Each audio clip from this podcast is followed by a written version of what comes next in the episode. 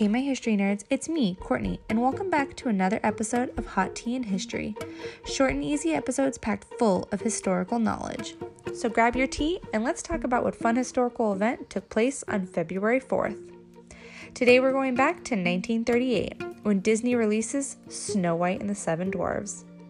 See for yourself what the genius of Walt Disney has created in his first full length feature production, proclaimed the original trailer for Snow White and the Seven Dwarfs, which was released on February 4, 1938. Based on the famous fairy tale by Brothers Grimm, Snow White opened with the Wicked Queen asking her magic mirror the fateful question Who is the fairest one of all?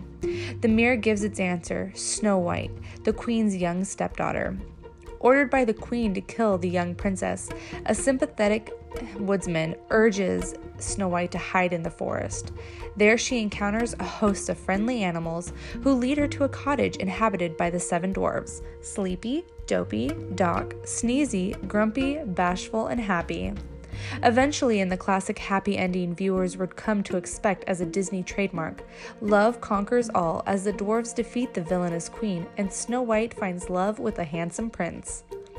Walt Disney's decision to make Snow White, which was the first animated feature to be produced in English and in Technicolor, flew in the face of the popular wisdom at the time. Naysayers, included his wife Lillian, warned him that audiences, especially adults, wouldn't sit through a feature length cartoon fantasy about dwarfs. But Disney put his future on the line, borrowing most of the 1.5 million that he used to make the film Snow White. It premiered in Hollywood on December 21, 1937, earning a standing ovation from the star studded crowd. When it was released to the public the following February, the film quickly grossed 8 million, a staggering sum during the Great Depression, and the most made by any film up to that time.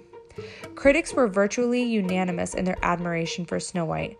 Charlie Chaplin, who attended the Hollywood premiere, told the Los Angeles Times that the film even surpassed our high expectations. In Dwarf Dopey, Disney has created one of the greatest comedians of all times. The movie's innovative use of story, color, animation, sound, direction, and background, among other elements, later inspired directors like Federico Fellini and Orson Welles. In fact, Welles' Citizen Kane features an opening shot of a castle at night with one lighted window that is strikingly so similar to the first shot of the Wicked Queen's castle in Snow White.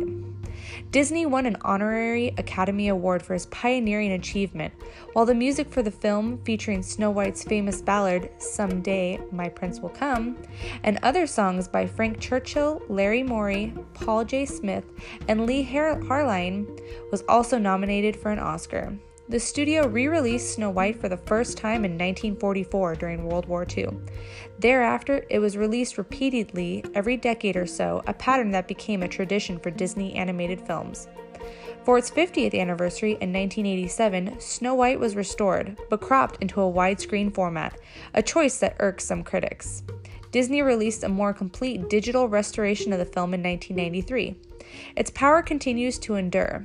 In June 2008, more than 60 years after its US release, the American Film Institute chose Snow White and the Seven Dwarfs as the number one animated film of all time in its listings of America's 10 great films in classic genres. Thank you for listening to Hot Tea and History today. Join me tomorrow to see what historic event took place on February 5th. If you'd like to follow along, join me over on Instagram at Hot Tea and History. And if you enjoyed my podcast, remember to share it with all your history loving friends. Later, nerds.